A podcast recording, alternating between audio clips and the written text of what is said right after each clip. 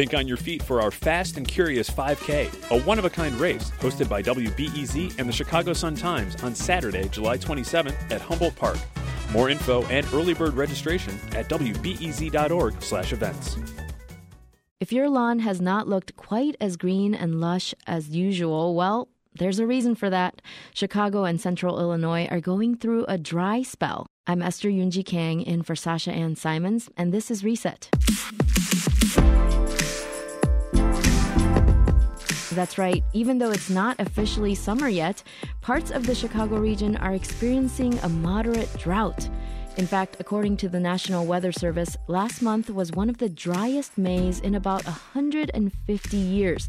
Scott Collis is an atmospheric scientist with Argonne National Laboratory.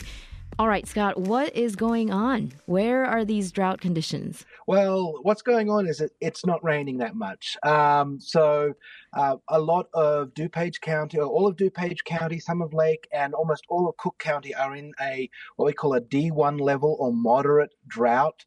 Um, drought is uh, has a really interesting definition. It isn't an amount of rainfall at all, but it is simply a period of abnormally dry weather sufficiently long enough to cause hydrological imbalance. So basically, it means when it's dry enough to actually have an impact on us and plant life. You know, I'm also hearing that this dry spell's what's called a flash drought. What exactly is a flash drought? So when we think about drought, you usually think about something long term, something seasonal. Mm. You know, the California mega drought. Right. A flash drought is something where you've had like normal rainfall, everything's been going great, and all of a sudden, like it's like a switch gets turned off, and you do without rainfall, and things dry out really quickly. So the National Weather Service said that last month was one of the driest Mays in 150 years. I mean, how how is that possible? so we only got 0.71 inches of rainfall when we normally expect f- about four and a half inches mm. of rainfall. It was the fourth driest since records were taken. We only got 15% of uh, the expected rainfall.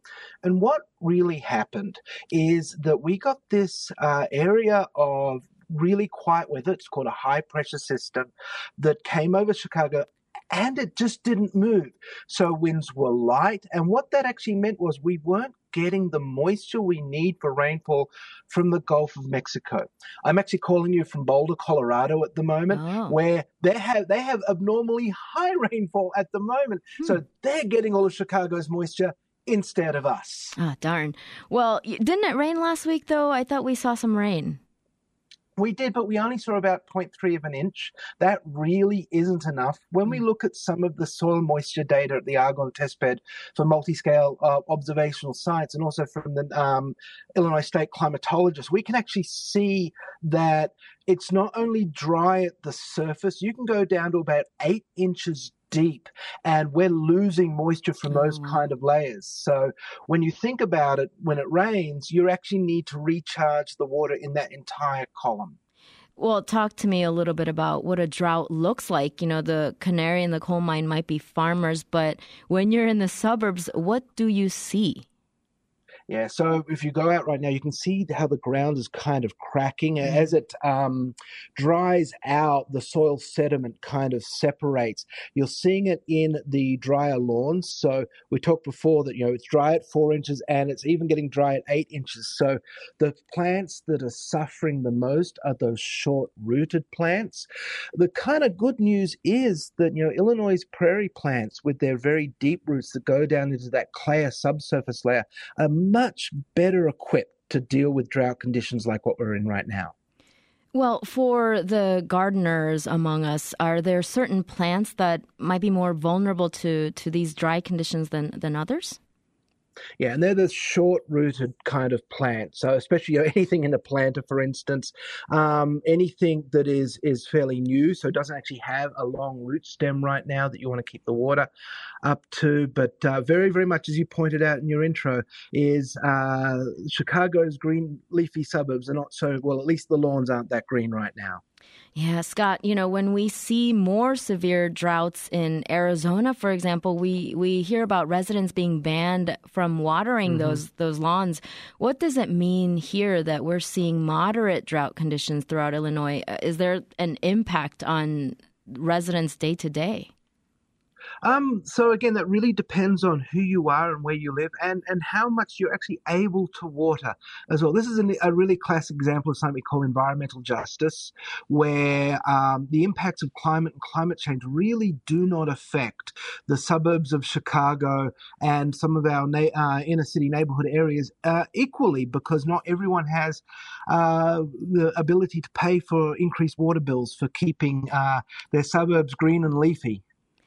Well, you know, one of the areas that have seen some sort of changes is in Gibson City in central Illinois. Mm-hmm. They've declared restrictions on, on water mm-hmm. use and they're prohibiting residents from watering their lawn.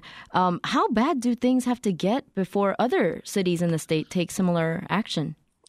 And that really comes down to the availability of uh, water as well. So I'll give you a classic example: is that you know I you know I like to water my lawn, so what I'll tend to do is you know save some washing up water mm. and use that. Um, there are actually cool ways of using grey water. We we actually don't need to water our lawn with the same water that's fit for drinking. Mm. So um, we are very lucky in the city of Chicago that we draw our water from Lake Michigan.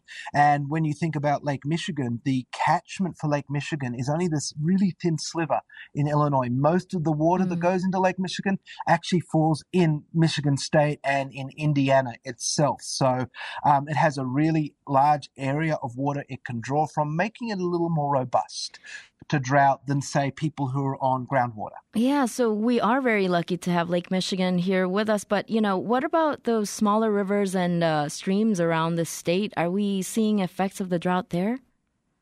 Yeah, we are. They are definitely running a lot lower, and that can have um, big impacts for health of ecosystems. Um, folks know in Chicago, when we come into spring, you can hear those spring peepers, those frogs everywhere. um, our ecosystems are highly reliant on those ephemeral water systems, and they had a very short season this year. Scott, I'm wondering about this. You know, there it didn't snow a ton this this past winter. Mm-hmm. So does the lack of that precipitation have anything to do with the current dry conditions? It does. See, we actually got a reasonable amount of precipitation this winter, but it was mainly in the form of rainfall. Now, rainfall, it can run off, it can evaporate, um, but when you get a really decent snowpack, it's basically like charging the batteries mm. for spring. You, it kind of goes into a bank that you can pull on later, and then it melts into uh, March and April, giving you this nice, long, soak of the soil. It also insulates the soil from some evaporation as well. So, part of the reason why we saw this really quick dry out, as well as the weather systems, of course, it was we really didn't have that deep reservoir of moisture because of a lack of snowpack. Well, I'm a little worried. I mean, we've seen a few hot days, but the hotter months are, are still to come. How tricky is it to predict what will happen? It's very tricky. This uh, predicting more than about a week or two out is in this region we call seasonal to sub-seasonal forecasting, and it's hard to do with much accuracy. But what we can do is we can look at statistics. Um, so we know from looking at the climate models that we run, the Department of Energy and other places, that um, the Chicago region is actually expected to get a little moister, a little more rainfall in a future climate but the key is we're expecting to get more of our rainfall in less storm systems. So that actually means our future climate really does seem like more heavier rainfall systems and then flash droughts between. But there is some good news. Um, Long term weather forecasting is seeing more of a return to normal, maybe starting um, around the weekend. But the, the challenge and why this is such a difficult thing to predict is the big question is are these simulations that are being run capturing the current dry state we have right now accurately? You know, we've been talking about the drought, but I also want to ask you about something a lot of us are getting um, alerts uh, on our phones, and that has to do with air quality. My weather app shows an, an air quality alert in effect for Cook County. What can you tell us about what's going on there?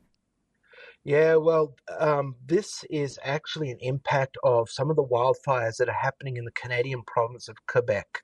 Um, while the winds are quite still at the surface here, which is leading to this drought like conditions, we are getting um, a deep northerly flow that is actually directing that wildfire smoke over us. That layer of smoke actually almost looked like it was cloudy when I was flying out of Chicago yesterday. But when you got above about uh, 3,000 meters or about, you know, a, a thousand feet, you could actually see that that was actually all smoke. Now, some of that smoke or particulate matter that's anywhere between a tenth of a million of a meter in diameter, about a one one millionth of meter in diameter, it can slowly fall down, and that can actually lead to bad air quality okay. in our region. Okay, well, that's atmospheric scientist Scott Collis with the Argonne National Laboratory. Scott, thanks so much for breaking that down for us. Always a pleasure, Esther. Stay well.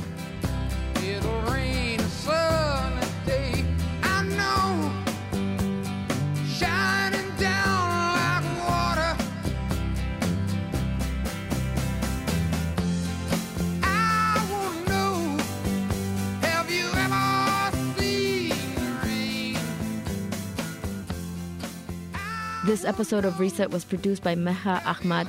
It was edited by Ethan Schwab and Dan Tucker.